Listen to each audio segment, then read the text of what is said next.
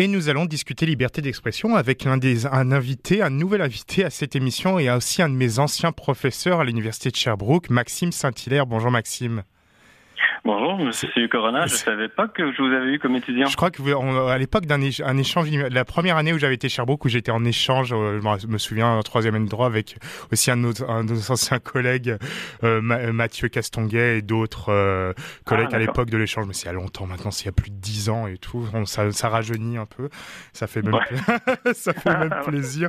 Donc, on va discuter avec toi, Maxime, si tu veux bien, de liberté d'expression à la lumière donc ces tentatives d'assassinat de Salman Rushdie mais au-delà de la tentative d'assassinat et de ce qu'elle représente, c'est aussi beaucoup d'éléments et beaucoup de réactions qui sont assez évocatrices d'où en est ce droit et d'où en est l'évolution et la perception de ce droit par certains groupes politiques et pour ne pas brusquer d'autres groupes ou peut-être garder les voix de ces groupes-là. Et ma première question pour toi, c'est au-delà donc en quoi Salman Rushdie pour toi incarne cette liberté d'expression face à ce qu'il appelait islamisme et fondamentalisme tel qu'aussi le Monde, dans le cadre d'une excellente chronique, avait pu le dire euh, avant-hier Alors, ben, il l'incarne euh, d'abord parce que Salman Rushdie euh, s'autorise à s'exprimer librement à ses risques et périls. Depuis un bon moment, on se souvient mm. de, la, fatwa, on se souvient de, de, la suite de publication des, des versets sataniques. Donc euh, déjà, je pense que euh, il est une figure de la liberté d'expression en mesure c'est c'est malgré euh, les menaces de violence qu'il continue de s'exprimer, et de hmm. s'exprimer en y compris en, en osant hmm. euh, faire une, critique religieuse. Hmm. Donc, on, on, rejoint un peu la question ici des, des conflits de droit qui, qui, euh, qui est source de nombreuses controverses en, philosophie politique et juridique, ainsi qu'en droit constitutionnel.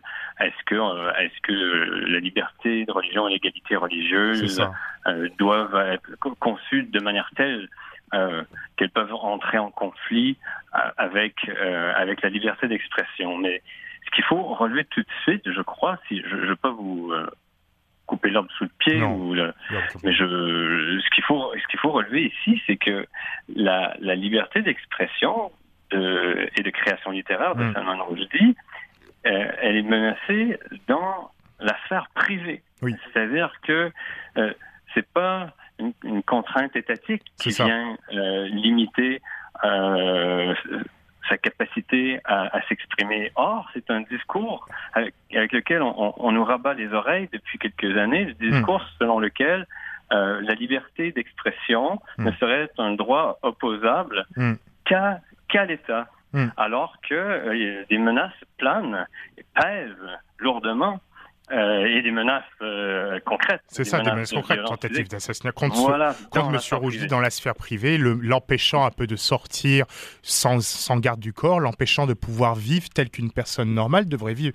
Et surtout sur une question droit aussi, et c'est l'aspect entre le rapport entre le discours et l'État aussi, c'est comment l'État doit garantir cette liberté d'expression.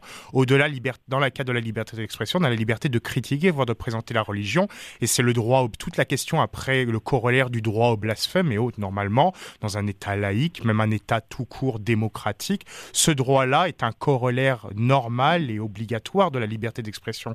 Et le voir certains groupes, certains dire oui mais, et on retrouve un peu les mêmes mécanismes de l'époque de Charlie Hebdo. C'est se voir ce oui mais qui apparaît de plus en plus dans le cadre de ce genre de discours, c'est quand même assez inquiétant pour voir comment cette liberté d'expression peut être respectée encore de nos jours. Tout à fait. Alors, je, oui, c'est euh, ce oui mais qui, qui revient souvent. Hmm. Ce oui mais était déjà le oui mais de Charles Taylor à la suite de publication des, euh, des versets sataniques. Hmm. Et euh, il est intéressant à l'heure actuelle justement de se pencher sur les ressorts précis hmm. de ce oui mais. En quoi consiste-t-il? Euh, donc évidemment, tout le monde va condamner les attentats. Hein. Évidemment, personne ne va cautionner euh, le geste. Et le oui mais fonctionne de la manière suivante. Il consiste à isoler euh, le droit du social et de la culture de manière à reconnaître un droit juridique, si vous m'autorisez euh, le, le doublon, un droit juridique à la liberté d'expression. Tout le monde salue la liberté juridique d'expression, hmm. mais entend ajouter ou grever l'exercice de cette liberté juridique hmm d'obligations politico-morales. Et ça, on, trouve ça entre autres chez Charles Taylor dans sa politique de, reconnaissance, hmm. euh, dans euh, donc un, article que moi j'ai toujours trouvé un peu brouillon, mais qui ah, bon, qui, euh, qui, est extrêmement qui a rendu Charles Taylor extrêmement célèbre. Il était quand même déjà connu avant, mais hmm. disons que c'est un, article qui a eu énormément de, retentissement. Et dans, dans ce texte, Charles Taylor nous dit, ben, certes, certes, la liberté d'expression existe, la liberté juridique, mais sur un autre plan, mm. euh, euh, on a un devoir, on aura un devoir politico-moral de reconnaissance qui empêche pas du tout, qui empêche pas toute forme de critique, mais qui euh, nous obligerait à être particulièrement prudent dès lors qu'il mm. s'agit de critiquer la religion d'autrui. Mm. Et, et il parle d'une présomption de valeur de la culture hmm. euh, religieuse, des, cultures, ben, oui, globales, compréhensives, y compris culture religieuse, mmh. présomption de valeur. Et c'est assez intéressant. Il ajoute qu'on ne peut s'autoriser à critiquer la culture et la religion d'autrui qu'au terme de son étude réelle. Donc là, c'est un peu comme s'il fallait la critique est censitaire. Oui. La critique est censitaire, seul le spécialiste pourrait critiquer, la personne lambda ne peut se le permettre car elle ne saurait pas avancer. Ça fait un peu un élitisme intellectuel quand même. C'est ce que j'ai toujours cru et il faut voir un peu euh, euh, ce que bon, je, ne suis pas en train d'attribuer à Charles Taylor la, causalité hmm. euh, de, des attentats Charlie Hebdo, etc. Il faut voir les, les rapports qui, euh, qui sont observables quand même entre droit et société, c'est-à-dire mm. qu'on ne peut pas isoler mm. totalement la liberté juridique d'expression pour dire certes ça existe, mais ce qui importe, c'est un usage moral de cette liberté, de sorte qu'il soit euh, moralement, aisément euh, condamnable euh, de critiquer la religion d'autrui. Et donc, vite, euh, sous, prétexte de reconnaître une hmm. liberté juridique d'expression, on en fait un droit dont l'exercice peut devenir euh, socialement ben, peut devenir carrément, carrément périlleux. Mais Revenons un peu sur Salman Rushdie parce que ces versets sataniques, historiquement, ce n'est même pas une critique de la religion, c'est il rapporte une tradition orale de Mahomet, une tradition, une vieille tradition orale selon laquelle Mahomet, inspiré par le diable, aurait écrit quelques versets qui autorisent le culte de plusieurs dieux. Ces versets sont connus, ils sont intégrés à l'histoire de la fondation de l'islam, sauf que du fait de l'aspect politique et l'aspect assez infaillible tel que la religion de l'islam a été transmise, surtout dans le cadre des différentes conquêtes et par la transcription des discours des différents calife, dans les premiers militaires de l'islam, la religion de l'islam et Mahomet est censé ne pas être infaillible comparé aux autres prophètes, car la, Mahomet et par l'intermédiaire du discours de l'islam, on met Dieu vraiment au cœur de toute la retranscription et le, du comportement humain comparé aux échecs des autres religions monothéistes qui, se, qui n'auraient pas mis assez Dieu dans le cœur de leurs de leurs sentiments. Le problème, si on retranscrit le fait que Mahomet a pensé de la, sorte, on se fait, fait l'égal de ces autres religions et donc c'est assez infaillible. Il a aucune critique, ça en retranscrit un peu l'histoire, d'où le fait de, voir que en cachant un peu le discours, en n'allant pas un peu plus loin, sur l'aspect politique par rapport à la critique de la liberté d'expression sur ce aspect-là, on fait un peu, on crée une sorte de double, discours et on fait le jeu des différents islamistes fondamentalistes qui veulent critiquer et limiter cette liberté d'expression et de liberté de blasphème aussi et de critiquer la religion pour leur propre jeu politique je je me sens pas en mesure d'arbitrer euh, le fond, d'arbitrer sur le, le fond du propos, euh, savoir si euh, dans quelle mesure objective il s'agissait d'une critique, mais on, on, voit quand même que dans un certain discours multiculturaliste, hmm. discours de la reconnaissance, il, il, faut se garder de de heurter euh, certaines sensibilités religieuses. Et puis l'argument euh, est relayé ou est complété aussi de celui de d'un soi-disant ordre public, c'est-à-dire euh, ou d'un soi-disant argument d'ordre public selon lequel il faudrait préserver la paix religieuse. On a vu ça. c'est assez regrettable, un arrêt de la Cour européenne des droits de l'homme mm. qui malheureusement a jugé ne pas violer euh, la Convention européenne des droits de l'homme, une, une loi euh, visant à préserver la, la, paix religieuse et qui finalement, à toute fin euh, pratique, interdisait le, une forme de, de, de, de, blasphème. Et ça fait un peu, ça fait un peu rapport avec la loi qui est en ce moment en, en préparation du côté du gouvernement Trudeau sur la protection du discours religieux, où on beaucoup, beaucoup de personnes pensent que cette loi pourrait un peu réintroduire le pas le délit de blasphème. On, on, si on critique trop fort, certains groupes pourraient, pourraient s'attaquer à nous pour dire on n'a pas préservé une sorte de paix religieuse et autres. Donc on va, dans le cadre de cette, dans le cadre de cette vision multiculturaliste des choses et dans le cadre de cette volonté de préserver la paix et la concorde, on va empêcher un discours qui normalement serait censé, dans le cadre d'une critique constructive, d'un autre discours, et ici un discours religieux. Et ce qui est éminemment paradoxal, c'est de voir ainsi euh, la liberté de religion mm. et son complément qu'est le principe d'égalité religieuse mm.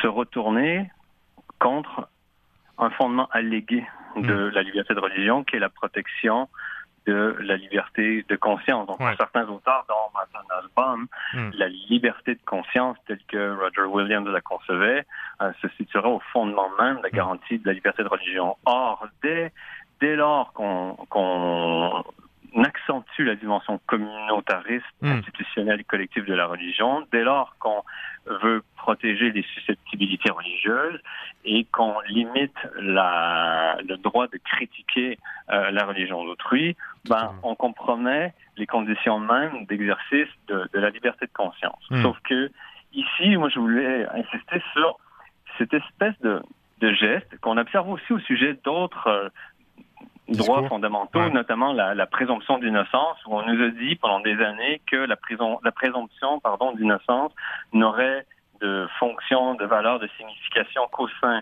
du procès hmm. euh, pénal euh, ou criminel. Ouais.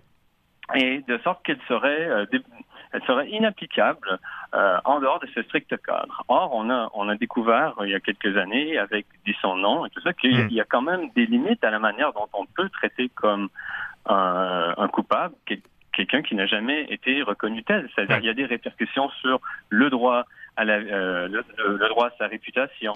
Euh, donc il y a des sur la, diffamation, mm. le droit à sa vie privée, etc. Donc ce que je ce sur quoi j'aimerais insister ici, c'est que euh, la liberté juridique d'expression, elle ne peut pas être aussi aisément isolée mm. euh, du contexte social au, au risque de, de, de finalement euh, de ne plus avoir valeur. contrecarré par des un système normatif parallèle euh, qui va qui va priver finalement mm. le droit de, de, ces effets normatifs et sociaux revendiqués et, et, qui sont censés faire en faire toute sa valeur. Est-ce que tu penses que cette soumission du droit et de, du droit de, des droits fondamentaux tels que la liberté d'expression, tels que la liberté de conscience et autre chose, tels qu'on le voit actuellement de plus en plus soumis à l'intérêt politique, est-ce que c'est problématique et il faudrait est-ce qu'il faudrait mettre des garde-fous beaucoup plus puissants ou ces garde-fous malheureusement ne peuvent exister du fait par exemple de textes fondamentaux tels que la charte qui mettent à l'avant plus des principes tels que le multiculturalisme. On voit la manière comment par les cours il est l'application de par exemple de la, disposition sur le multiculturalisme est appliquée à l'analyse de tous les droits et après provoque ce, ces dangers qu'on analyse actuellement c'est une question, de, à mon sens, d'une très grande pertinence et qui est extrêmement vaste. Je, je, répondrai en deux points. Je, vais essayer, je vais tenter d'y répondre en deux, en deux points. Ouais. Euh, D'abord, je voudrais juste préciser que, contrairement à ce que peut laisser entendre le discours du oui mais, ouais. sur le plan juridique, la liberté d'expression, comme les autres droits constitutionnels, n'a mm. rien d'absolu. Alors, il y a des limites claires, nettes, admises le discours de haine, euh, le harcèlement, la, la diffamation, la hmm. liberté juridique d'expression connaît déjà des limites et ce serait peut-être intéressant justement euh, de, de de mieux les connaître, ces, hmm. limites-là, plutôt que de supposer que, étant un droit absolu, la liberté d'expression aurait besoin d'un système euh, politico-moral pour éviter des dérives. Hmm. Ensuite, sur, pour répondre plus précisément euh, à ta question, euh, je dirais que oui, c'est un problème. En fait, le défi est celui de l'interprétation, hmm. l'interprétation constitutionnelle, constitutionnelle, y compris l'interprétation faite ou, j'ai envie de dire d'abord l'interprétation faite euh, de ces droits par les tribunaux, à commencer par euh, par la cour par la cour suprême. Je dis à commencer parce que c'est la plus importante, parce que c'est celle qui se prononce en dernier. Mais euh, le défi serait d'interpréter des documents tels que la charte canadienne, qui est la charte formellement constitutionnelle des droits et libertés, hmm. de manière à ce que les droits qu'elle contient forment un tout cohérent. Hmm. Or, ce n'est pas vraiment ce que fait la Cour. La Cour a un peu renoncé à une reconstruction euh, cohérente euh, au sein de laquelle on saurait un peu plus précisément euh, la fonction de chacun des droits. On saurait mieux où s'arrête un droit pour qu'un autre commence. Mm. ce que la Cour fait, c'est qu'elle se rabat, si vous vous souvenez de votre Allô? Allô, allô? Donc ça, c'est un peu technique, mais la, ce que la Cour fait, c'est résoudre des problèmes un peu hmm. au cas par cas en se demandant si à chaque fois la mesure de l'État est proportionnée. Mais, mais, ce faisant, on juge au cas par cas hmm. sans définir les, euh, la portée de chacun des droits. Hmm. Donc tout ça favorise une conception conflictualiste et, et, des problèmes de conflit de droits où chacun tire la couverture euh, des droits et libertés de son côté. Pour certains, c'est la liberté de religion. Pour d'autres, ce sera la liberté d'expression. On essaie de tirer ça de son bord. Et conflictualiste et, même... Euh, c'est une impasse conflictualiste et même très individualiste. Et à la fin, façon de parler, ce genre de droit, ce genre de droit est quand même assez lié au commun. Et en tirant vers chacun de son côté pour chacun des cas, de chacun des, des cas que ça peut apparaître, donc des cas précis, on égoïse un peu ce genre de droit et on y fait sortir de l'aspect du commun et de l'aspect du rationnel. C'est quand même assez problématique. Ce l'est, ça pose la question aussi du rôle respectif hmm des élus et, euh, et, les juges euh, dans justement pour ce qui concerne l'interprétation des droits, mais l'intégration des droits hmm. dans un ensemble plus, plus vaste de, de principes politiques et juridiques. Hmm. Bah merci beaucoup Maxime d'avoir répondu à nos questions ce midi. Je sais que tu as un dîner, que tu es assez pressé. C'est très gentil de ta part d'avoir pu répondre à nos questions ce midi. Et je te retrouverai bah, quand tu le souhaites d'y venir discuter à l'émission de nouveau. Ah, ce sera avec grand plaisir. Ça sera avec, ça sera avec grand plaisir aussi. Va passer une très belle journée. Je rappelle que tu es professeur à l'Université de Sherbrooke et spécialiste en droit constitutionnel. Quant à nous, on se retrouve demain pour un nouveau numéro de questions d'actualité format estival. Julien Corona micro et Daniel Fortin la réalisation. Bonne journée.